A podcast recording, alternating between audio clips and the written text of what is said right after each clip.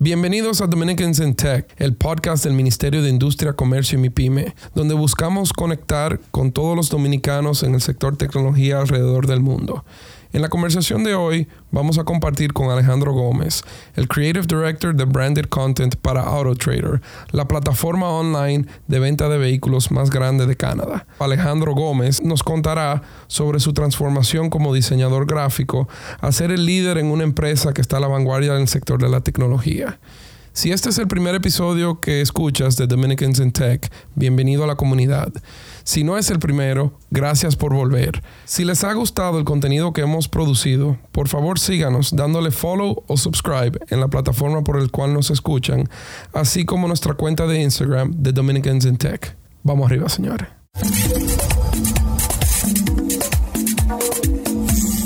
Bienvenidos a este undécimo episodio de Dominicans in Tech. Aquí estoy en cabina con mi querida amiga Michelle Aybar y conectados también con Alejandro Gómez de AutoTrader. Hola Michelle, ¿cómo estás? Hola, eh, Jonathan. Hola Alejandro. Feliz de estar aquí. Saludos. Qué bueno, y estamos muy contentos todos también de, de, de, estar aquí con nuestras ciberescuchas, nuestro segundo episodio del año. La verdad es que eh, Santa Claus nos ha dejado muchos regalos, una comunidad creciente y la verdad que cuántos perfiles que no han llegado, Michelle, de Wow. gente interesante. Sí, sí, sumamente interesante. Mi, mi papá me escribe casi que interdiario. y me dice, yo no sabía tal cosa. Y yo, tú deberías hablar con fulanita o fulanito. A mí me pasa con Rick Elvis que nos desvele de noche, le empiezo a mandar los perfiles y, y a veces no sabemos eh, cuánta, cu- cuántas, cuántos episodios vamos a tener que grabar semanalmente para poder sacar esto rápido. Riquelme es nuestro productor. Pobre, pobre Riquelme que recibe mensajes. eh, Lo tiene en mute, me imagino. Yo espero que sí. Pero bueno, vamos, vamos de una vez a pasar con nuestro invitado estelar, con Alejandro. Alejandro, ¿cómo tú estás? Yo estoy bien y déjame decir, yo, yo soy el undécimo invitado. Yo creo que yo soy de la, la primera ola de que ya ustedes están entrevistando a los fans del podcast. Porque Ah. yo soy fan total de Dominicans in Tech. Me lo Eso. tiro todos los jueves, sí. Early adopter tú eres. Eso me gusta, eso me gusta. Y a veces empiezo a empezar casi a sacar el teléfono y ver si hay un fan club en, en Instagram. O sea, que voy a ver a Ale. Sí, sí, sí. Ese seguro soy yo. Eh, tú eres el líder. Sí. Pero muy, de verdad, Ale, eh, este es un episodio especial eh, para mí personal, porque tú eres un amigo de, de la juventud, eh, de la travesura que hacíamos en el bachillerato y antes de eso. o sea sí. que a mí me encanta que podamos conectar, porque tenemos tantos años que no conectamos y que conectemos por algo tan positivo como esto. O sea que eh, la verdad que yo estoy muy encantado de tenerte aquí en el podcast. Aparentemente Sí, estábamos todos en el, en el mismo colegio. Sí, un, Sí. un podcast exclusivo Lux Mundi para la- un shout out ahí a todo el mundo de la comunidad educativa. Educativa. Pero bueno, Ale, eh, yo sé que las escuchas eh, habrán visto tu perfil, que trabajas en, en AutoTrader como director creativo en todo lo que viene siendo el contenido brandeado. Eh, como, como bien todo el mundo sabe, AutoTrader es la plataforma online de venta de vehículos más grande de todo Canadá, eh, el cual es algo interesantísimo porque yo creo que eso está a punto de despegar también aquí en República Dominicana. O sea que muy oportuna tu entrevista hoy, Ale. Eh, Ale, tú sabes que como fan de- del podcast, tú te sabes los segmentos ya, o sea que Yo me lo sé todo. sí. podemos, como dicen, go through the motions y el primer, el primer punto siempre viene siendo conocer a Alejandro Gómez. Eh, cuéntanos un poco de dónde viene Ale eh, y cómo llegó Ale hasta Canadá. Eh, vamos a ir repasando eso poco a poco, o sea que cuéntanos un poco de eso. Sí. Te voy a, voy a dar un poco de un spoiler. Yo llegué a Canadá por una caída, pero ya ma- más o menos llegué. Pero una ya, ya te explicaré cómo. ¿Una caída de un estrellón o una caída de... Una caída de un techo. Ay, mi madre. Sí. Empieza Pero bien. nada, ¿eh? yo- Así es. No, yo, como ustedes conocen, yo soy dominicano, nacido allá, me crié en San Cristóbal. Eh, en el pueblo de San Cristóbal, como está tan cerca de la capital, todo el mundo trabaja en, la capital, todo el mundo como que hace esa vida doble, esa vida de, de- de dormir en San Cristóbal, pero de hacer vida en la capital.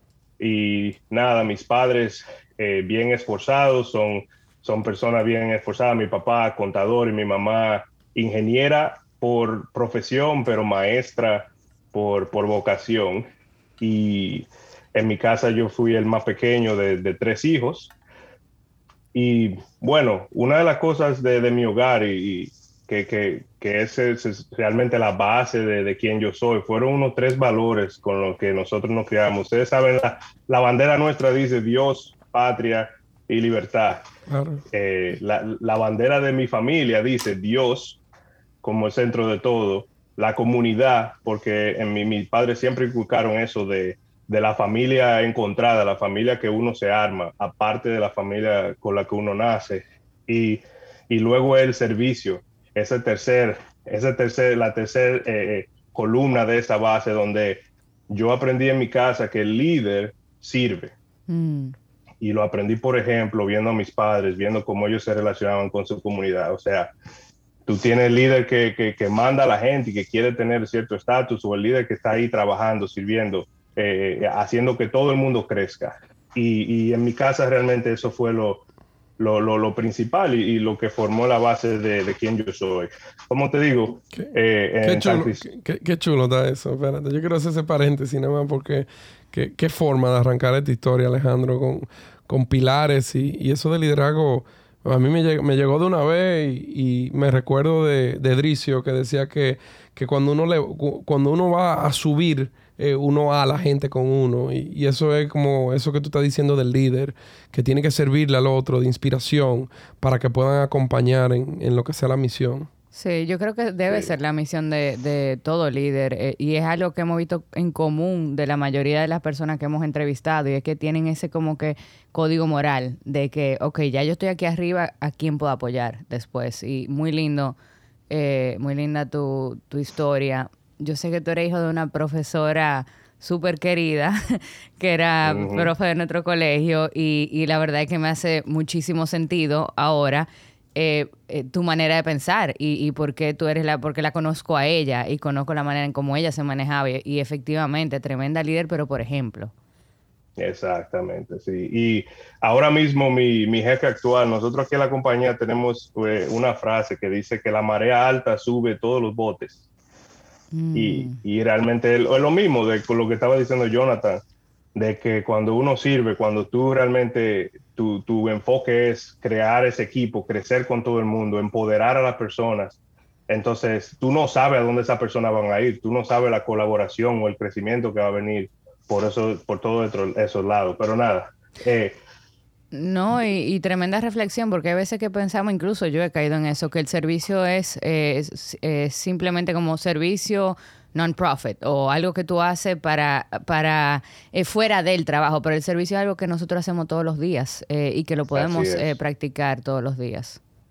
Así es, así es. Y nada, volviendo a, San Cristóbal, yo crecí, mi crecimiento fue bien de barrio, bien de, como mi padre trabajaba en la capital, yo llegaba a la casa, a veces había una nota de que no vamos a llegar hasta más tarde, pero la vecina te va a cuidar. Eh, eh, jugando el topado, el escondido en la calle. Eh, tú sabes, o sea, fue, fue un, un, crecimiento así bien de pueblo, bien de comunidad en, en, Santo Domingo. Y yo le debo mucho eso a quien yo soy hoy y sobre todo a quien yo soy en un contexto de un país norteamericano como es Canadá, donde eso no se ve. Mm. Entonces, hay cosas que yo hago aquí o que me atrevo a hacer aquí, que la gente me lo celebran, pero ellos nunca se atreverían. Mm. Y, eso yo se lo debo a, eso mismo, el dominicano. como dominicano uno es fresquísimo. Y, eso es algo que, aquí se celebra mucho en Canadá. Totalmente. Eh, pero allá no juegan el topado frisado, ni el topado derretido, nada de eso. con, con el frío, no. Allá juegan, aquí juegan por internet. Qué risa. yo me acuerdo el topado derretido. Yo bajaba, mira, lentico. Cuando uno se derretía, ese era, el, ese era el peor topado de todo, porque realmente tú te derrites a la velocidad que tú quieres. vale, siguiendo cosas más serias. Hablando entonces de, de, esos años de formación en donde tú pudiste tener un compañero de, de bachillerato también, eh, estelares. Ah, bueno. como esas personas que, que realmente me, me, Y en los líos en los líos- en los líos que te metieron también. Sí, también. No, si podemos tener un episodio de, de los, los años jóvenes de Jonathan, vamos a hacerlo. Yo vuelvo para eso. ah, no. no creo, no creo que Segurito se que, lo vamos a hacer. Tú tranquilo. Dion y yo vamos a hablar.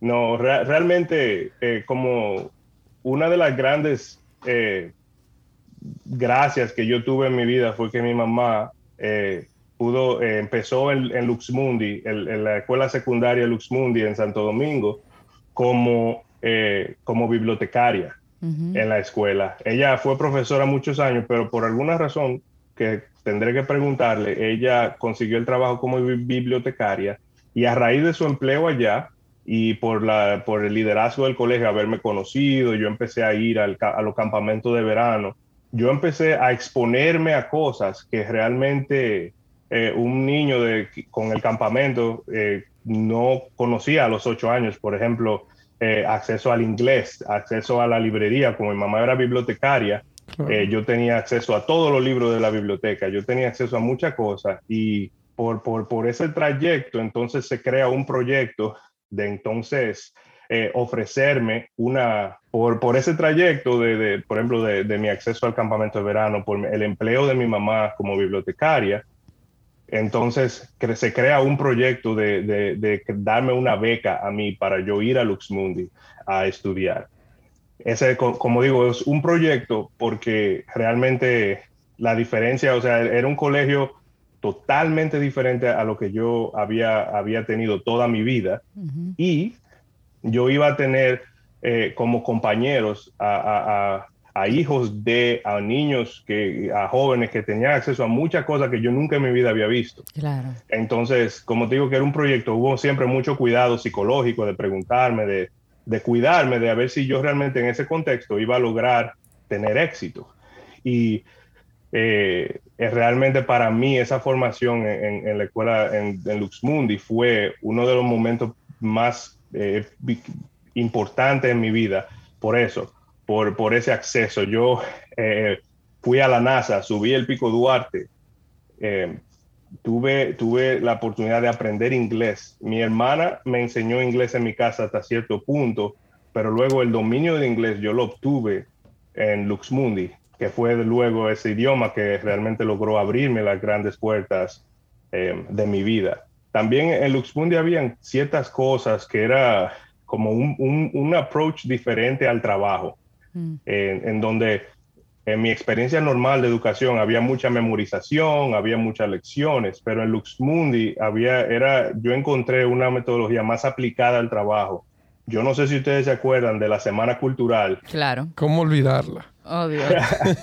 que te, te entregaban los, los temas eh, por materia y tú realmente hacías una exposición, te daban un, un aula para que tú la prepararas según eso. Si era el fondo del mar, tú disfrazabas todo eso del fondo del mar. Y, y realmente fue mis inicios en, en lo que fue el contenido, porque era transformar información en una experiencia de usuario eh, interesante y que la, la información se mejorara. Hay cosas que yo Wow. expliqué como parte de ferias culturales que yo todavía me acuerdo. Sí, no, me identifico. A mí me pasó con mi presentación de Egipto. Yo me acuerdo, yo me sé la historia de Egipto por eso mismo, porque me tocó la semana, en la semana cultural. Pero qué increíble eso como tú lo atas a, a que ahí fue que comenzó tu experiencia en lo que es desarrollo de contenido. Yo nunca lo hubiese Sí. pensado. Yo también, Sí. obviamente, como todos fuimos al mismo sitio, eh, también creo que en, que- que en ese colegio, Alejandro, eso que tú hablabas de los valores y tus tres pilares, eh, era una comunidad que estaba muy alineada con eso y me imagino que eso también te dio la oportunidad de tú desarrollarte y desenvolverte de una forma exitosa, porque la verdad que éramos un patio, eh, un patio debajo Sí. de una mata de almendra. Eh, y las dos licenciadas, que un shout ahora a las dos, que de seguro le voy a mandar al episodio, eh, son como segunda mamá, yo creo que para todos nosotros. Sí. Sí. Y, y, y, y, bueno, por lo menos para mí eran como un eh, source eh, de admiración, eh, como en términos de, de eso mismo, de valores, de experiencia eh, y demás cosas. Yo te quería preguntar, Alejandro, tú, tú, me, tú hablaste de que había mucho cuidado en, en, cómo se manejaba la parte psicológica, porque tú estabas estudiando con un grupo de personas que, que realmente em, tenían cosas que quizás tú no tenías. Eh, efectivamente, ¿cómo fue esa experiencia para ti? O sea, tú llegabas luego a tu casa eh, con tus compañeros, o sea, ¿cambió eso algo en las relaciones que tú tenías eh, o en incluso cómo tú empezaste a ver el mundo? Sí, realmente lo hizo porque eh, una de las primeras, déjame, Mira, este podcast va a durar dos horas. Porque mira. no hay problema. Uno, yo, te, voy a decir para tranquilizarte. Eh, lo que duran la media hora escuchando no se quedan hasta el final. O sea que no te preocupes. ok. No, pero mira, uno de los primeros recreos que yo tuve en, en el Luxmundi, íbamos a jugar básquetbol. Y yo me acuerdo que yo llegué allá como que, wow, yo soy el muchacho de barrio, esto va a ser mi cancha, aquí, esto, aquí lo domino yo y yo estaba en el equipo de Jonathan. Ay, cógelo. Y no, y en la primera vez que bajamos esa bola, Jonathan me dio un pase a mí, que yo dije, ay, mi madre, ¿y dónde es que yo estoy? Porque este muchacho, jabao, blanquito, que sé yo cuánto, era Magic Johnson. Y yo dije, ve acá, pero aquí hay algo, hay un problema. Y entonces este, te hago el cuento para eso mismo, porque para mí estar en medio de, de una clase social totalmente diferente humanizó mucho lo que es la persona. Y yo aprendí que la persona es la persona sin, sin, sin tener que ver con lo que tienen. Y por eso yo pude disfrutar mi tiempo en, en, esa, en ese contexto, aprovechar las oportunidades, disfrutar las cosas que yo no tenía como una dádiva, como lo que fue, como que, wow, sí, ok, tú tienes un bote, bueno, pues vamos para el bote. Tú tienes una que se ah, pues vamos a disfrutarlo también. Y mira, shout out a Fenatrano, yo fui, yo creo, hasta el día de hoy, el único estudiante de Luxmundi que se apiaba ahí en la Gustavo de la guagua Fenatrano y la gente al lado mío se apiaba en su Mercedes o en su Jeepeta, pero igualito porque al final del día yo lo conocía, somos como, somos compañeros, éramos amigos mm. y esa diferencia a mí me, me, me libertó, o sea, es como que no importa lo que tú tengas, somos personas al final del día. Wow. Lo que increíble, o sea, yo creo que tenemos que 20 años después casi de, de habernos graduado todo el colegio y es increíble yo tener esta conversación y creer casi que te estoy conociendo, ¿vale? Porque a, esa edad no somos conscientes necesariamente de, del otro. Eh, y me imagino que todos los días eso se complica aún más con el mundo de la tecnología eh, y, de, y del uso de las redes sociales de una forma a veces negativa. Eh, en esa época no existía nada de eso, ni, celulares teníamos. Exacto. Pero... y eso mismo fue, o sea, nosotros siempre fuimos compañeros, no había esa diferencia, que fue ese gran, ese gran regalo eh, para mí. Éramos poco también, yo creo que también eso creó ese sentimiento de, de, hermandad, eh, que, al final del día eh, todos nos conocíamos nuestras mañas, nuestra travesura, cómo darle cuerda eh, y, todo eso. No, y qué lindo que esa fue tu experiencia, porque no necesariamente esa es la experiencia de, de todos en el colegio. Sí. Ale, Cuéntanos entonces de, de Letrayón. no, mentira. vámonos. te, graduaste, te, graduaste, del colegio entonces en el 2003. Eh, porque yo también eh, no nos quemamos ninguno y, nos graduamos Gracias A Dios. o sea, que cuéntanos un poco después de graduación del bachiller y, y qué estudiaste en la universidad y dónde. Sí, yo, yo salí de, de, de Luxmundi de nuevo con esa exposición y esa claridad de, propósito, eh, sabiendo que yo quería ser publicista. Yo realmente te digo ahora que si hubiera sido otro país, yo sé, yo sé que hubiera estado en, cine o hubiera estado en animación, porque me encantaba la animación, me encantaba eh, eh, contar historias. Mm. Y de nuevo, eso fue algo que, que, que yo experimenté mucho en el colegio. Y, entonces yo encontré la publicidad como, ese, como la forma de, de quizás tener una educación un poco generalizada de todo, porque en publicidad hay, hay, comerciales que son animados, hay comerciales que son en audio, hay comerciales que son en video. Entonces yo dije, bueno, yo lo que quiero es ser publicista porque yo puedo contar historias de cualquier forma que el presupuesto lo permita. Entonces ahí yo entonces eh, eh, entré en la universidad APEC, donde me gradué como licenciado de, publicidad. La formación de APEC eh, fue realmente tremenda. Yo me di cuenta de eso mucho después, sobre todo estando ya aquí, de, saber la calidad de formación que, yo tuve. Y, bueno, luego de APEC, yo entonces continué la educación en Canadá unos años después, donde yo hice un, posgrado en, en, Advertising Management.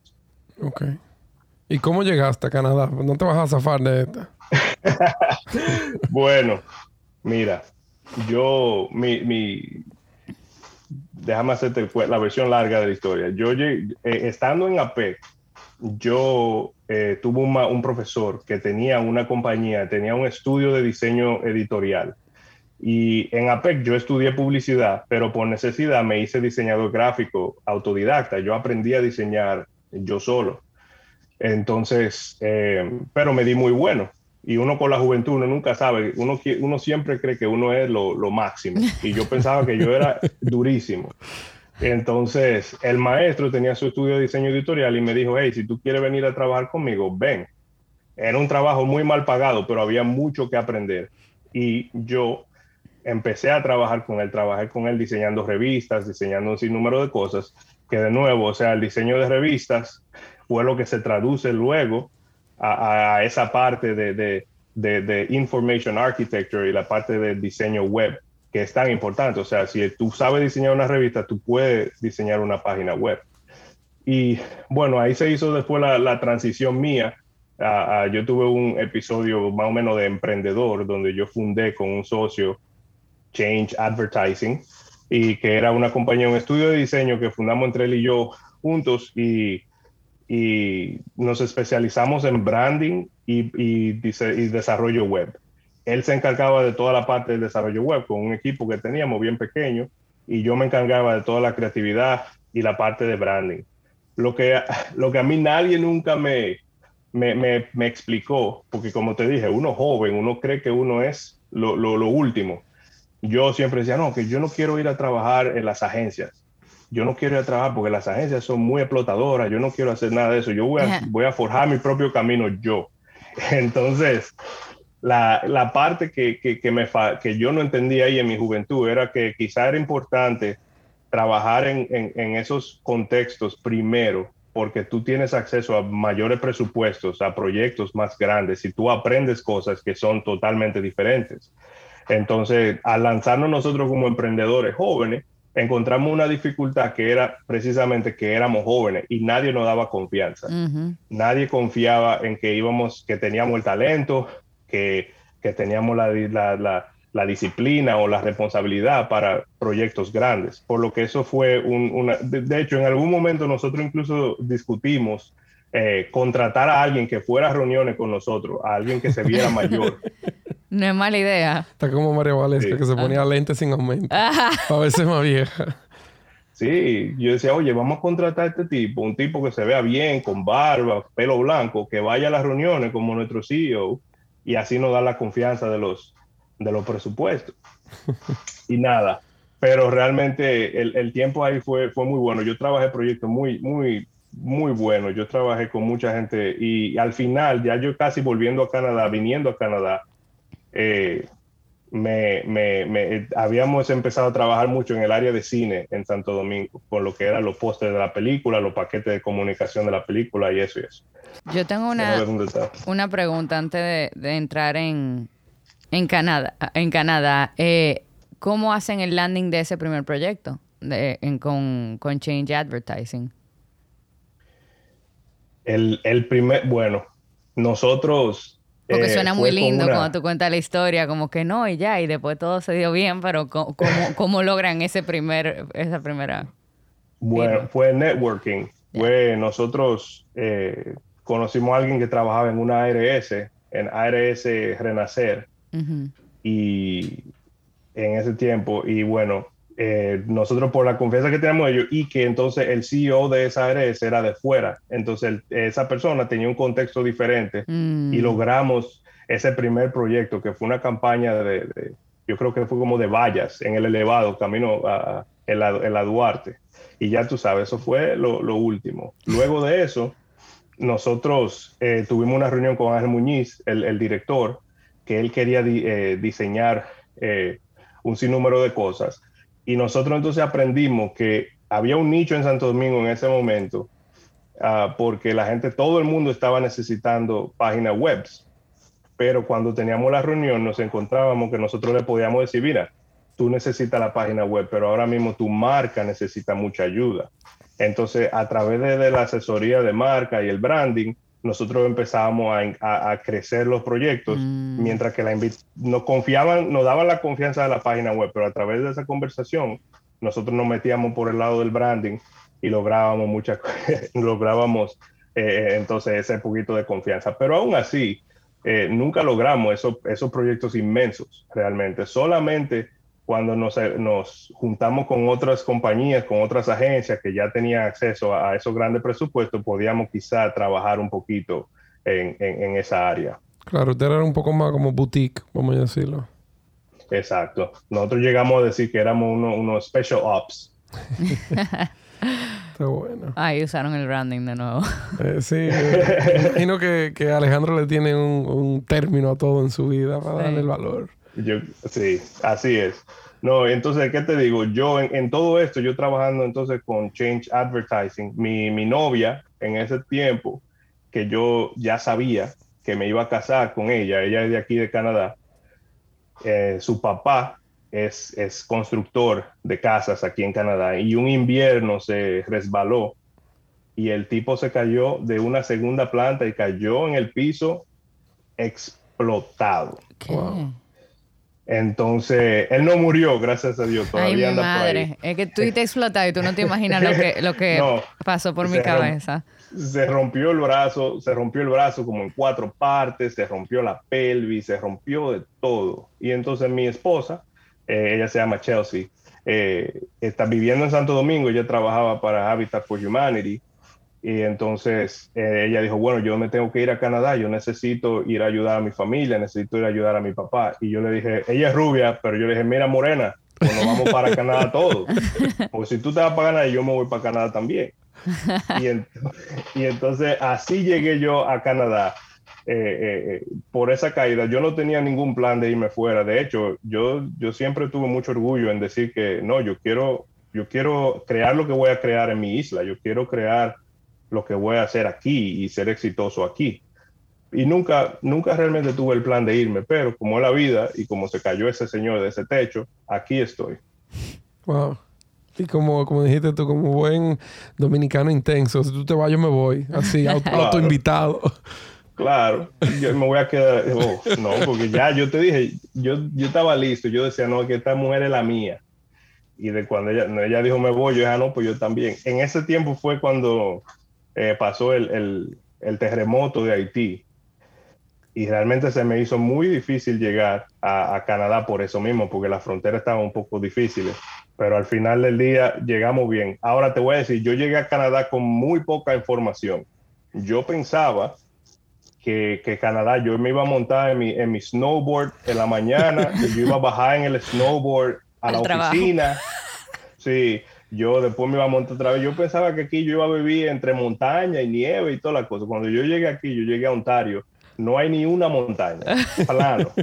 yo dije, oye, ¿dónde está la montaña? Y me dicen, ah, no, la montaña está en, en, en el oeste, por Vancouver. Y, uno dominicano al fin, con, con, la isla que es tan, en comparación, es tan pequeña. dije, ah, no, pues entonces vamos el sábado de una vez. eso no es así. este es un país muy grande. Y yo, pero ¿qué tan grande? No, mira, salí de esta provincia donde estábamos manejando, son dos días. Y yo, ándala. Y ahí porque yo me puse, me tiré en el mapa y que a ver dónde era que yo estaba. Y yo dije, bueno, esto realmente es bastante difícil. ¿Y tú llegaste a, a, Toronto, Toronto o era algo cerca de Toronto? Porque tú dices Ontario como... Y tiene dos días de tamaño, Ontario. sí. Yo llegué a Toronto, a, Oakville. Como te dije, yo vine como estudiante. Eh, eh, estuve en, Sheridan College. Cuando yo quería venir a Canadá, yo mandé muchísimas aplicaciones porque quise aprovechar el tiempo para seguir mi, educación. Apliqué a muchas universidades y luego de, cada, de algunos eh, rechazos, yo llamé a, a Sheridan College para ver cuál era el estado, porque no me había llegado la comunicación. Y cuando cogen el teléfono en el departamento de administración, yo escucho el acento del, del tipo que me está hablando. Y yo le dije, mira, y eso fue en inglés, yo dije, mira, yo sé que tú tienes un acento, ¿de dónde tú eres? Y el tipo me dijo, oh, dominicano. Y yo, ah, pero monstruo, yo también. Ah. Cerrado ya eso. Ya, listo. Y él me dijo, espérate, ¿cómo que tú te llamas? Y yo, Alejandro Gómez. Ah, no, tú estás aprobado. Mira, mañana te... Y ya la semana tenía yo mis papeles, tenía toda mi admisión, tenía todo. Yo dije, oye, que nada más que pendiente, te pendiente le pusieron hashtag de lo mío. Se fue directo ahí. Sí, sí. De hecho, eh, eh, él me dijo que yo era el, primer dominicano que había entrado en la, universidad y por mí pusieron la banderita de que en el departamento de admisiones que tenían toda la banderita, la cosa. Y yo, ah, pero mira qué bien. Pero sí, sí, eh, oye, donde tú quieras, donde tú busques, siempre hay un dominicano trabajando y esforzándose. Bueno, eso, eso hemos encontrado ahora con, con la exploración de, de, la comunidad de Dominicans in Tech, porque que han aparecido en todo lado y, y son exitosos, queridos en su trabajo, en su comunidad se destacan. Eh, y por eso es que decimos que la verdad que parte de este podcast el sentimiento es orgullo. Sí, y yo no sé si es algo que pasa con otros países latinoamericanos, pero por alguna razón donde sea que tú estés, tú oyes un dominicano hablando y tú quieres como que acercarte y decirle, hey, tú eres dominicano, sí, yo también, como que, sí, exactamente. Yo no sé si eso es algo que ocurre en, en, en todos los países, no, ¿verdad? Te lo aseguro, yo, tú sabes que mi, mi esposa es hondureña y, y, yo me siento en las navidades en el centro de la mesa y los dominicanos queremos dominar la conversación, la atención mm. y esto va hasta mis hijas, o sea, mis hijas también ya a los seis y tres años quieren la cultura dominicana Sí, yo estaba en, en, Nueva York en, Navidades y que está cundido de dominicano, ¿verdad? que tú no, necesariamente tú no tendrías que decir, hey, tú eres dominicano, pero aún así, como que tú, lo veo de lejos y digo, tú eres dominicana, ¿verdad? Sí, y nos ponemos a hablar, como que, no sé. Claro que sí. Mira, yo una vez, yo una vez estaba aquí en un kayak, en un lago, y cuando tú te lo lago, la, la, el sonido viaja bien lejos y yo en el kayak podía escuchar a la gente que estaban eh, eh, haciendo senderismo y estaban hablando. Yo dije, esos son dominicanos. Wow, ya ese nivel 10. Ya ese nivel 10. Y no, y yo, oye, y yo del kayak vocié, ¡mi gente! y del bosque, oye, yo nunca lo vi, desde el bosque salió de que, y yo, eh, míralo ahí, yo sabía. Qué eh, Ale, entonces, eh, hiciste el Advertising Management, eh, el posgrado en Sheridan. ¿Qué, a, qué te preparó eso y entonces cómo te insertaste en ese mercado laboral en Canadá? Y le voy a agregar a la pregunta, ¿cómo pudiste hacerlo a nivel, vamos a decir, de estatus migratorio, ciudadanía y todo eso?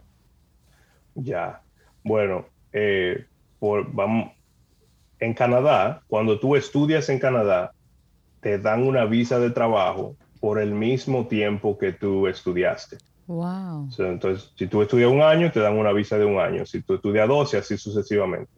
Ya una vez tú tienes un tiempo ya trabajando y todo eso, tú puedes seguir ya todo tu proceso migratorio y aplicar. Por lo que entonces nunca fue muy difícil eh, sobre más que tener tiempo, quizá tener espacios donde no podía viajar porque estaba esperando algún documento, normal, pero fuera de eso sí, fue asunto de, tú estudias, te gradúas y te sale tu papel. Fácil. Normal. Entonces, mi experiencia en Sheridan fue muy buena y como te dije, me sirvió para entender la calidad de la educación que yo había tenido en Santo Domingo. A veces uno no, no cree que las universidades o la preparación allá eh, pueden medirse en, en, un contexto mundial pero la verdad es que, que, yo tenía para dar la clase que yo tenía que sentarme, yo podía darla yo la clase. Mm. Y a raíz de eso, la, la, la, la decana del, del, programa se dio cuenta y empezamos entonces a tener unas reuniones. Ella me decía, ok, yo, yo te estoy, yo veo el, el potencial tuyo, yo sé que tú estás aquí con, con, con ya con un background bueno, ¿qué es lo que tú quieres? Y yo dije, no, yo lo que yo yo quiero trabajar. Yo vine fue a casarme a Canadá, yo necesito trabajar. y entonces, ella, a través de eso, eh, eh, yo logré un gran network y muchas oportunidades de, entrevistas eh, que me ayudaron a, formar la base y eventualmente a lograr mi primer empleo. Y mira, te voy a decir, eh, una de, las entrevistas me pasó algo muy interesante porque yo llegué con mi portafolio, yo tenía todo mi portafolio, todo mi trabajo, y, el, yo me senté con un director creativo y el, y el hombre me dice, mira, yo veo que tú eres dominicano por tu trabajo. Y yo dije, oh, ¿y cómo así? Y él me dijo que mira los colores, todo brilla, todo el mundo está sonriendo, todo el mundo, eh, eh, yo siento la alegría de, tu país en tu diseño. Yo siento, y entonces, ah, entonces me dijo, quizá en Canadá hay que bajarle algo. hay que ponerle un chin de frío. Sí, hay que ponerle un poquito. Entonces me dijo, yo eh, quisiera, entonces él dijo, yo quiero, yo veo que tú eres buen diseñador, yo quisiera hacerte una prueba de diseño para eso mismo, para ver si tú eres capaz de quizás adaptar tu trabajo al contexto canadiense, tú sabes, menos felicidad, menos que entonces me dieron un trabajo que mal bailado, mal, bailado, eh. Sí, exactamente. que, coincidencialmente fue para la Mercedes, para diseñar una página internet con la Mercedes. Y realmente en dos días yo agarré y hice todo el diseño de la cosa y lo hice muy bien. Y él dijo, ah, no, yo no tengo, no tengo problema ya. Yo veo que tú realmente tienes la capacidad de adaptarte al contexto. Te hago la historia por eso mismo de la dominicanidad, como tú dices, Michelle, que uno cuando tú ves, encuentra un dominicano en cualquier lado y siempre bien apreciado, siempre esforzado, eso tiene que ver mucho con la dominicanidad. Yo, en mi experiencia, por ejemplo, en, tú te montas en Santo Domingo en un carro público y yo no sé de otros países donde tú te encuentras que para bajar el vidrio hay un tenedor. Eh, eh, ¿Tú entiendes? O sea, el dominicano es una persona que, encuentra felicidad, encuentra el, gozo en todo lo que hace y le busca la vuelta a las cosas. Entonces, a veces cuando uno sale de, a diferentes contextos donde es más fácil reemplazar que, resolver, tú, te, tú pones un dominicano y el dominicano tiene un, kit que, es demasiado impresionante porque nosotros resolvemos. ¿Cuánto es que hay para hacer el video? Tanto. Ah, no, pero yo lo hago con la mitad de eso. ¿Tú entiendes? Entonces, por eso es que a veces uno ve a los dominicanos afuera y no está yendo tan bien, porque es que la gente de afuera no está preparada para lo que el dominicano sabe hacer, que es hacerlo con lo que sea. En, inglés la palabra es resourceful, que encuentra recursos y lo, explota al máximo. Ale, yo quería hacerte una pregunta. Tú utilizaste un término que es networking, eh, que lo hemos hablado en, un poco en, en algunos episodios. Pero me encantaría que tú le des un giro a esa idea de que tú eras un dominicano en un país extranjero, acabado de llegar, eh, moreno, eh, vamos a decir, y, bastante diferente en personalidad y cultura y todo, que todas las personas que estaban a tu alrededor cuando tú te grabaste de Sheridan. Pero dijiste que empezaste a hacer networking. ¿Tú puedes hablar un poco de qué significa networking y después para todos los que estén escuchando, que puede ser que estén llegando a un país nuevo o aquellos que tienen interés por entrar a una industria nueva como pudiera ser tecnología, ¿cómo funciona eso a nivel de, gente eh, hablando con gente? Mira, a veces, yo sé, en algunos episodios anteriores, Michelle mencionó un término de imposter syndrome. Mm. Y que, mucha gente tiene, y eso a veces te limita para tú tener las conversaciones que tú debes tener para avanzar tu, vida, tu carrera. Porque uno asume la percepción de, del otro. Y te voy a poner el ejemplo con quizás el, el acento. El dominicano se esfuerza muchísimo, muchísimo, muchísimo en perder el acento cuando habla en otros idiomas. Sin embargo, cuando otra persona habla español, uno se lo celebra, aunque lo machuque como sea, uno se lo celebra.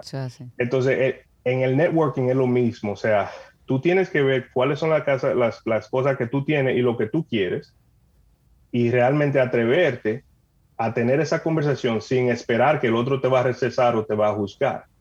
Entonces, ¿qué pasa? Te lo digo porque mucha gente cree que como, ah, pero yo no, yo no quiero que me dé un trabajo, no creo que quiera que, no creo que piense que yo le estoy pidiendo un trabajo o algo así, pero eso no es el intercambio que hay en un networking. Es un intercambio de ideas, es un intercambio de experiencia, incluso un intercambio de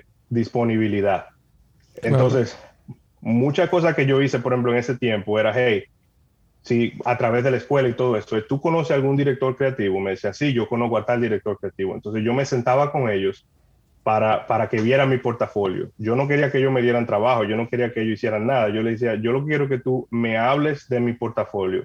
¿Qué tú entiendes? ¿Qué le falta? ¿Qué tú le ves? ¿Entiendes? Entonces, a, a, través de eso, ellos, ellos me hacían esa crítica y yo podía quizás hacer otros proyectos personales que complementaran lo que me faltaba y así sucesivamente. La otra parte entonces del networking es, que tú necesitas, porque yo aprendí, señores, yo hablo mucho. Mira, de eso se trata el podcast, no te preocupes. Es una conversación. Eh, eh, estando allá en, Sheridan, eh, salió la película en Pixar esta que se llama Ratatouille, del ratoncito que cocina, que hace toda la cosa. El diseñador de personajes de esa película era el que servía el café en, Pixar. Y el tipo eh, lo que hacía era que dibujaba en la taza de café de todo el mundo, él hacía dibujos. Y cuando estaban en la exploración de estilo para, la película, eh, la gente vio lo que él diseñaba en la taza y dijeron, no, mira, ese es el estilo. Eso es lo que tenemos que hacer. Y el tipo pasó de, servir café a, ser parte del equipo de diseño de personajes de la película Ratatouille. Entonces, ¿qué pasa? Él estaba ahí sirviendo café, pero él estaba preparado, él tenía habilidad. Entonces yo entendía eso, yo decía, oye, que, que si tú tienes, tú tienes que estar en el contexto que tú quieres. Si tú quieres trabajar en tech, tú tienes que estar en tech. Si tú quieres trabajar en, en, arquitectura, tú tienes que estar ahí. Tú no puedes estar en arquitectura, pero, pero irte por turismo. Tú quizá llegue, pero te va a durar más tiempo. Entonces, si tú con tu preparación y todo te atreves a buscar oportunidades, a ofrecer lo que tú tienes, oye, yo hago un café buenísimo, pero quiero ser arquitecto, bueno, pues vaya a hacer servir eh, café en la firma de arquitectos. Claro. Y así sucesivamente. Entonces, en el networking es eso, o sea, tú te pones en esos contextos donde tú encuentras gente que tiene posiciones de liderazgo, que saben lo que tú quieres saber, y entonces ahí tú, tú, tú te atreves y dices, ¿qué tú necesitas? ¿Qué yo puedo hacer? Yo tengo la disponibilidad de hacer lo que se necesite y de ahí entonces las oportunidades empiezan a surgir. Increíble eso, de verdad que la, historia de la persona en Pixar, pero también con la claridad que tú explicas lo que viene siendo networking y, cómo lo, has podido aprovechar al máximo. Nosotros hemos hablado un poco del tema de mentoría, que, que, es parecido al networking a veces porque es dando y dando. Uno a veces cree que que le, que, ¿qué le voy a sacar yo a esto? Pero uno tiene que saber que en ambas situaciones uno tiene que dar algo a cambio y entender qué es, qué es esa ficha que uno va a dar a cambio. O sea, que excelente eso, Alejandro. Eh, Ale, vamos a pasar ya a inducir, a, llamarte Ale, Alejandro Gómez en Tech, eh, porque quiero pasar ya a lo que viene siendo tu experiencia en AutoTrader. Eh, y quiero que lo, que lo hables un poco. Tú acabas de mencionar algo que, que yo lo tenía anotado aquí, que quería hablar contigo. Y es que muchas personas del sector de tecnología hoy no estudiaron eso, sino que como si tú tienes 40 años, cuando tú estabas entrando a la universidad, el tema del Internet, del Web 2.0, nada de eso realmente existía. Eh, todo el mundo ha hecho como un pivoteo, como un retooling y muchos de ellos son incluso creativos eh, y diseñadores gráficos. Entonces, háblanos un poco de tu transición a AutoTrader, que fue, entiendo yo, en el 2015. ¿Qué, y quién eres, cuáles eran las personas que conformaban tu equipo y cómo fuiste tú calando dentro de ese equipo? Bueno, mira, eh, yo entré en, en AutoTrader, como tú dices, entré como un analista de proyectos creativos como, como analista de proyectos creativos, eh, mi responsabilidad era fácil. Yo tenía que crear la, la, experiencia. Eh, pero vamos a hablar un poquito de, de AutoTrader. Mira, AutoTrader comenzó como, como una revista, como un clasificado de vehículos. Entonces, cuando llega la revolución, eso fue hace 25 años, pero cuando llega la revolución, el Internet y todo eso, entonces AutoTrader se transforma en, eh, mueven el clasificado a Internet. ¿Qué pasa? Que al tú tener esa gran cantidad de vehículos y ser uno de los lugares únicos en Canadá donde las personas pueden buscar tantos tanto vehículos, tú sin darte cuenta empiezas a amasar una cantidad de data impresionante. porque tú no solamente sabes quién está buscando qué vehículo, pero tú también sabes eh, qué otros vehículos ellos están buscando en comparación, cuáles son los precios que, que, tienen.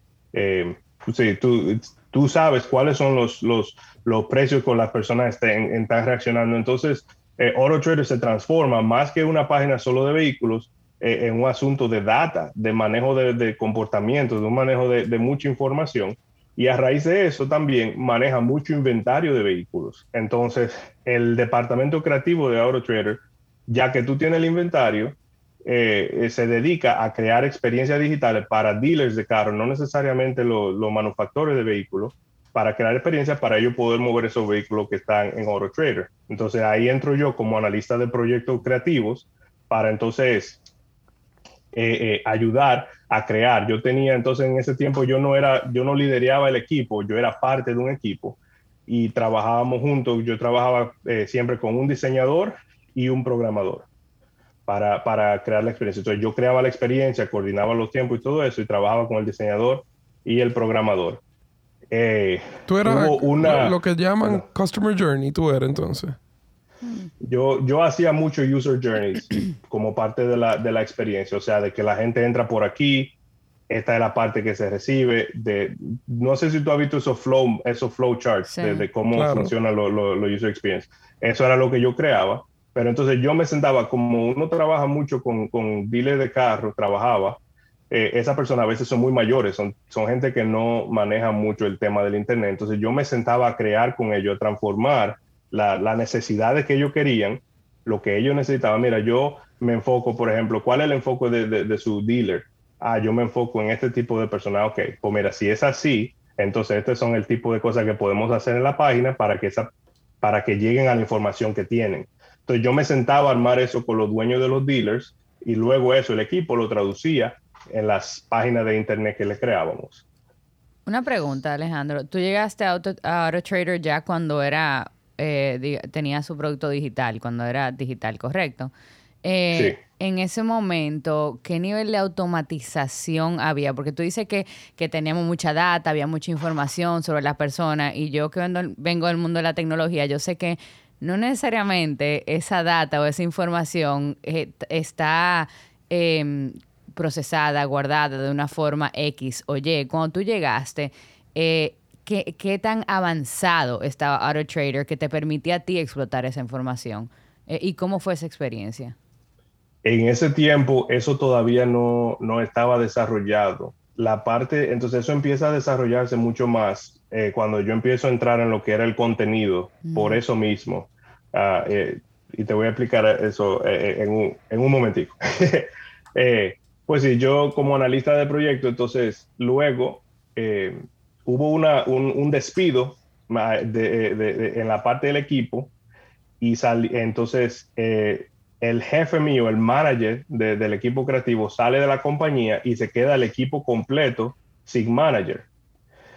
Eh, y quedamos todos como en el aire, nadie sabía lo que iba a pasar. Y empezaron entonces ese ciclo de cuando alguien sale, tú sabes que a veces todo el mundo entonces empieza a salir y se desestabilizó el equipo. Nosotros teníamos un sinnúmero de diseñadores, desarrolladores que estaban saliendo y empezaron a salir a, un, a, un, a un rate que, que, no íbamos a poder cumplir con todos los compromisos que teníamos, de todos los proyectos que teníamos.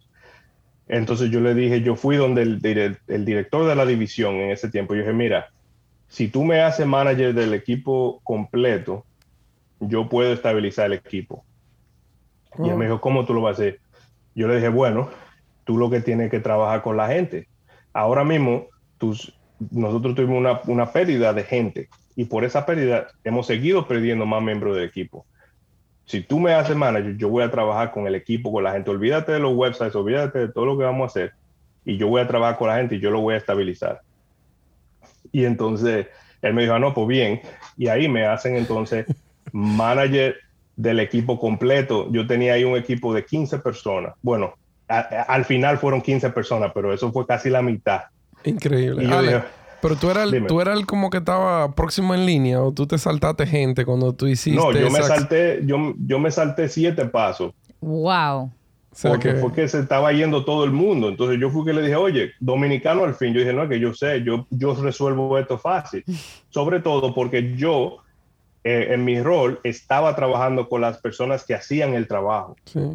Digo, tú, lo, tú, lo, resolvías fácil eh, o te quedabas sin el trabajo, pero tú definitivamente iba a decir que tú lo resolvías. Sí. eso es lo primero. Tú, tienes que decir que sí. Tú tienes que decir que sí y después tú resuelves. Exacto. Y entonces yo dije, no, yo lo voy a estabilizar. Y entonces lo primero que yo, yo hice cuando entonces me hicieron manager del departamento creativo fue que yo reunía a todo el mundo en una, en, una habitación, en una, en una sala de reuniones, y yo le dije, miren, esto es lo que está pasando y ustedes tienen ya trabajando conmigo tanto tiempo, vamos a diseñar cómo nosotros queremos funcionar como equipo vamos a, reestructurar eh, eh, el, trabajo que nosotros queremos hacer y a, pensar en qué trabajo queremos nosotros hacer. Y eso fue en esos tiempos donde habían como que hackathons y eso, eso todavía no existía, pero eso era lo que yo estaba haciendo y sin saberlo. Entonces, una de las cosas que yo quería hacer era inspirarlos también. Y yo dije, mira, vamos, yo, yo me tiré en internet, yo busqué toda la página ahora mismo que estaban increíbles, que eran lo, lo, lo último de, del web en ese tiempo. Yo dije, vamos a explorar, y yo me senté con ellos, duramos horas eh, eh, eh, estudiando la página, viendo lo que se estaba haciendo y creando en ellos esa expectativa de, de, que iban a hacer su mejor trabajo. Entonces la compañía en ese tiempo tenía, tiene todavía un fondo de estudios. Entonces yo dije, mira, la compañía tiene un fondo de estudios. Vamos a ver qué, qué trabajo tú quieres hacer y vamos a encontrar entonces un fondo de, vamos a encontrar un curso como parte del fondo de estudios que te prepare a ti para ese trabajo. No importa si cuando tú cumples eso te quieres ir de la compañía, sencillamente vamos a prepararte, vamos, vamos, a, vamos a hacer, si tú lo, te quiere, lo que te quiere ir, vamos a trabajar en tu portafolio para que entonces tú logres la mejor oportunidad posible después de, de Auto Trader. Y eso era estabilizando a los que estaban ahí para que se quedaran, ¿verdad? Y en parte nosotros empezamos a, poner música. Mira, cuando ustedes estaban entrevistando a, Horacio, eso yo estaba aquí casi, tú sabes, casi con una lágrima, porque esa historia de cómo ellos quieren hacer el trabajo en Horacio, y decía, oye, pero es que eso fue el trabajo que, que yo hice para poder estabilizar mi equipo. Fue eso de, de, de enfocarme en la persona, en la condición del trabajo, en lo que estábamos haciendo. Y una de las cosas, Michelle, que te va a encantar es que yo hice, es que yo, yo contrato mujeres. Mm. Y lo, eh, lo que tiene que ver con tech, yo, yo si, siempre que se pueda, yo contrato una mujer. Y te voy a explicar por qué. El, el hombre normalmente quiere conquistar en el sentido de que tú quieres probar la tecnología nueva, hacer la cosa más chula y que entonces AR, VR y, tenemos tanta, eh, estoy haciendo esto con Angular y que sé yo cuánto y es chulísimo. Pero, y, yo soy así, el equipo entero de nosotros era así. ¿Qué pasa? Cuando tú pones una, una, una, una, diseñadora, una desarrolladora, lo primero que ella te dice, pero es que yo no entiendo. No porque no, no sabes, sino porque te dice, es que lo que tú quieres está chulo, pero no es claro. Un usuario no lo va a entender tampoco.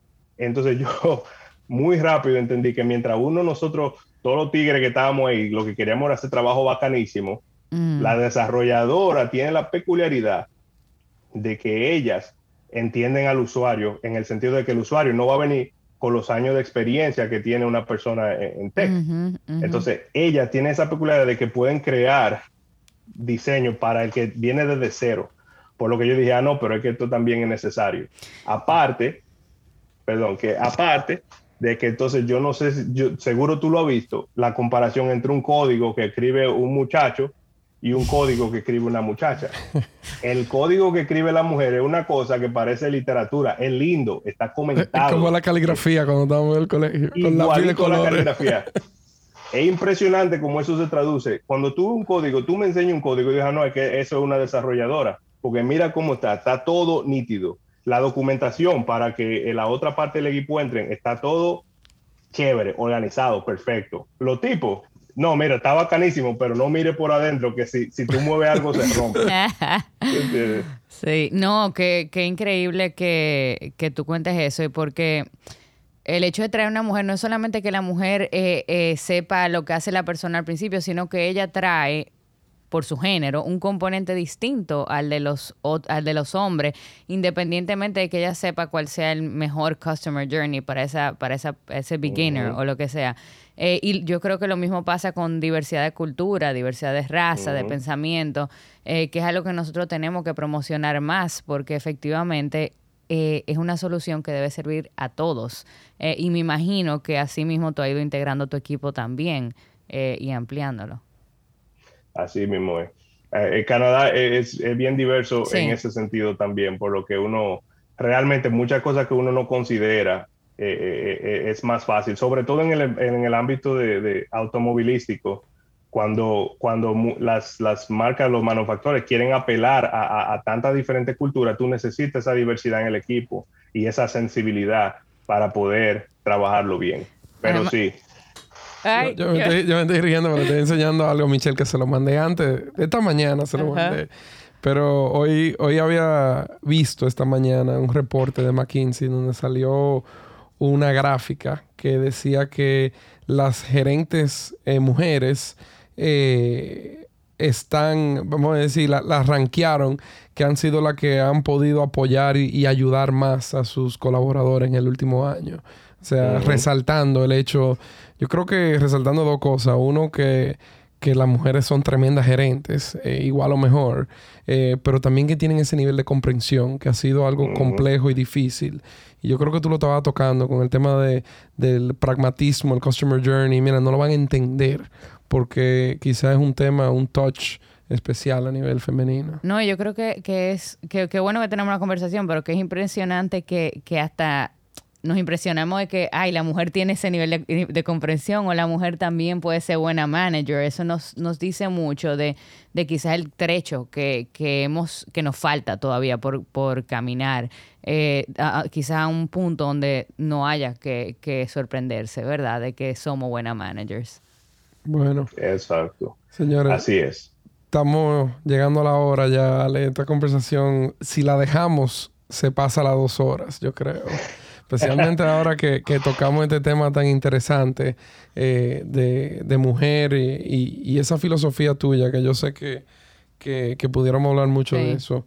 Eh, pero vamos, vamos a ir pasando y quizá Alejandro se convierte en el primer invitado que vuelve para que nos siga contando de toda la evolución de Auto Trader, porque yo sé que, que ese vertical ahora mismo está on fire. Eh, en todo Sobre todo después de la pandemia. Pero antes de, cerrar, porque yo creo que así es que tú vas, ¿verdad? Eh, sí me gustaría brevemente que tú nos cuentes cómo AutoTrader usa la tecnología para escalar. O sea, cómo, cómo utilizan la tecnología para crecer, para a su favor. Quizás para dejarnos ese mensaje. Sí. Entonces, eh, no te preocupes, perdón que te interrumpa. No te preocupes, que yo amago a cierre de maldad para ver si Michelle me va a dejar. Eh, con, la esperanza, con la esperanza de que las escuchas también estén diciendo, no, no, no cierre, no cierre. Yo me voy por la tangente. Yo le dije a él, tú eres que tiene que mantener el bote a flote, porque yo no, yo digo, es centrado, porque yo me voy por la tangente. Exacto. No, sí, realmente hay mucho, hay mucho que, de, qué hablar, pero como, te di, como tú dices, Michelle, en un principio eh, había tanta data, pero no se minaba. Entonces, cuando empiezan entonces a, a crear esa capacidad dentro de la compañía, empiezan a decir, bueno, pero es que con, con tanta data se puede hacer demasiado.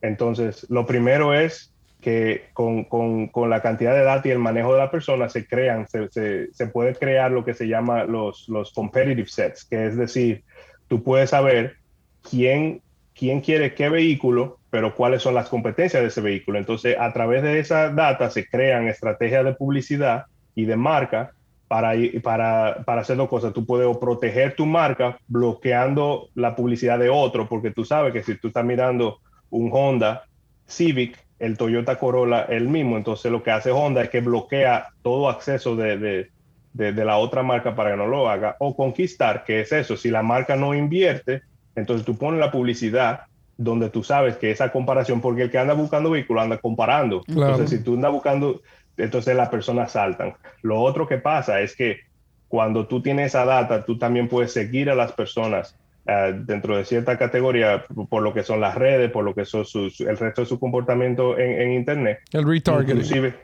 exacto, el retargeting, pero también incluso con lo que ahora eh, la, conectividad, la televisión conectada.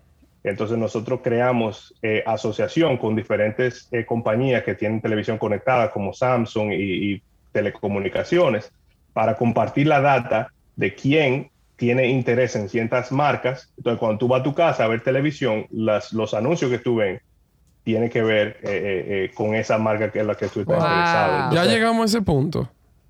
Sí. No, estamos lejísimos en ese punto.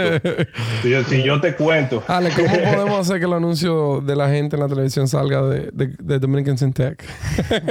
bueno, hay que hablar con Spotify. Hay que hablar. Está bien, estamos, estamos contactando a los dominicanos allá. Yo no sabía, yo no sabía eh, que, que, ya había ese cruce entre lo que es la televisión o la, la televisión conectada y eh, el Internet de las cosas. Wow. De hecho, es un, cookie, un cookie que salta. Sí, de hecho, no sé si tú te has dado cuenta lo barato que se han puesto las televisiones y es precisamente por eso, porque hay mucho interés en que tú pases de tu televisión normal a un Smart TV, por eso mismo, porque entonces ya a, a, la televisión también conectar con tu, con tu IP en tu casa, la misma televisión a través del IP te conecta con tu teléfono. Lo que quiere decir que, que hay un, tú, tú, tienes todo un network de, de, de la, no, no, de observar a la persona, pero de alcanzar a la persona en base a su interés. Eso es peligroso. No, yo le iba a preguntar, tú sabiendo todo eso, ¿verdad? Todo el, lo de atrás. Eh, porque no, esto es una pregunta que también se le hace a muchos, eh, eh, a muchos CEOs de empresas de tecnología. tú sabiendo todo eso, ¿te da algún temor la información que se guarda sobre nosotros o cuánto se sabe sobre nosotros? O, más bien te da como, o sea, quiero saber cómo, qué tú piensas sobre eso.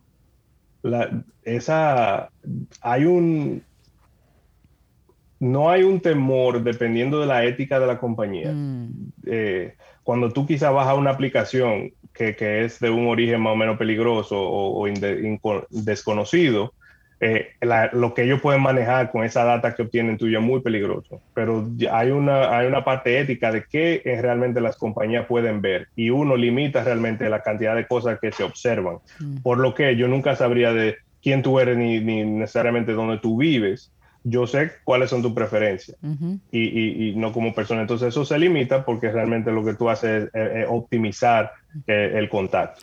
O sea que ahí, el mensaje para quienes nos escuchen, para todo el mundo, es que cuando descarguen algo eh, o entren a algún sitio, eh, eh, asegurarse de que sea pues una marca de, confianza o que, y, de leer la letra pequeña. Bueno, me, voy más allá. leer la letra. Me voy más allá. Aquellos que estén trabajando en tech, que manejan la data, volvemos al inicio de la conversación, los valores. Eh, la gente está confiando en, que tú vas a usar la información de una forma ética.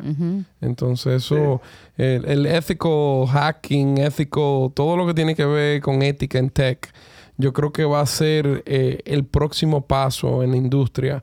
Así como, como se dio mucha ética para, para lo que se formaron como banqueros a razón de, temas de, grandes fraudes como fueron los Enron del mundo. Eh, eso es algo que yo creo que vamos a tener que inculcar desde, el día uno en la formación de la persona que trabaja en tecnología. 100%. Ale, yo te tengo una última pregunta antes de... Ya vamos a cerrar, Michelle. Ya me abrieron los ojos. Eh, tú hoy eres el creative director, el jefe de, el jefe mayor, el tutumpote ahí ya. Eh, yo quiero hacerte una pregunta.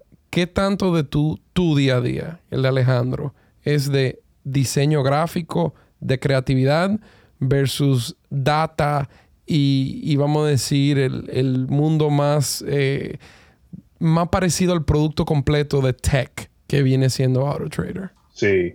Eh, Total, porque yo soy director creativo de contenido de marca, de contenido brandeado, como tú le dices. Entonces, mi trabajo es transformar nuestra data, eso que uno le llama el insight, en, contenido que realmente apele a lo que las personas están buscando. Una de las cosas que, nosotros nos dimos cuenta en AutoTrader es que las personas no vienen solo a buscar el vehículo en sí, sino también a hacer el research. Entonces, en mi, en mi rol, eh, eso es lo que pasa. Yo recibo los briefs por parte de las manufactores de, de, vehículos, los creadores de vehículos, que dicen, no, mira, yo realmente, ahora mismo nosotros queremos, con la pandemia, realmente apelar a, a ese sentido de, de, orgullo de que lo logramos, un sentido de cosas. Entonces yo agarro esos briefs y lo comparo con nuestra data. Por ejemplo, ahora mismo yo estoy haciendo un, research de cómo compran vehículos las mujeres en comparación con los hombres. Mm. Cuando yo tengo esa información, eso es lo que me da a mí es entonces la posibilidad de yo crear contenido. Puede ser, y, ese contenido se transforma en un sinnúmero de, de, aplicaciones. Por ejemplo, puede ser una experiencia digital, puede ser una experiencia en realidad virtual, puede ser un podcast, puede ser eh, un sinnúmero de artículos. Entonces yo estoy constante, constantemente viendo lo que la data me está diciendo en base a lo que la persona quiere, transformando eso en historias que realmente si Dion tuviera aquí, él también lo usara, porque seguro en YouTube ellos trabajan de forma eh, muy similar, trabajando esa data. Y luego entonces, una vez yo creo el contenido, hay una parte inmensa que es entonces de ver qué el usuario está haciendo con el contenido, que, cómo conectó, qué parte del contenido conectó y en base a eso seguir optimizando y creando esos journeys de, de entonces ver cómo ellos van, porque yo puedo ver lo que ellos estaban haciendo antes de ver el contenido y lo que ellos hacen después de ver el contenido. Entonces yo veo mucho el cambio de comportamiento de una persona que quizás nunca estaba viendo Volkswagen, entonces se expone al contenido que, que se hizo y entonces tuve que luego entonces Volkswagen entra en su círculo de consideración. Increíble. Y así sucesivamente. Y, no, y cuando tú hablas de eso, tú no estás hablando de una persona, estás hablando de data agregada, ¿correcto? Sí, sí, sí, totalmente. Son solamente números de tanta gente vio esto y, tú ves cómo se mueven. Y en base a eso, entonces uno optimiza. Pero yo me paso mucho, mucho tiempo metido en ideando en base a la información y la data. Bueno, Alejandro, el creativo, se convirtió en Alejandro in Tech y la verdad que es un mundo de las dos cosas. Ale, eh, de verdad, pudiéramos durar dos horas, yo creo, pero eh, yo no quisiera pensar que, que, tú estás tratando de esquivar el rapid fire porque eh, viene. yo prefiero cortar la despedida a perder el rapid fire. No corte el mensaje. que Michelle dice que siempre se me olvida. O sea que, Ale, tú te sabes el modelo. Eh, vamos con una cuanta preguntas. Lo primero que te viene a la mente. Y por alguna razón, las primeras dos preguntas van en línea. La primera pregunta, ¿tu café con azúcar o sin azúcar? Yo no bebo café. Ay, mi madre. ok, pues la segunda, el segundo intento de ver si, cómo te gusta lo dulce. Eh, el sirop que tú usas para tu pancake.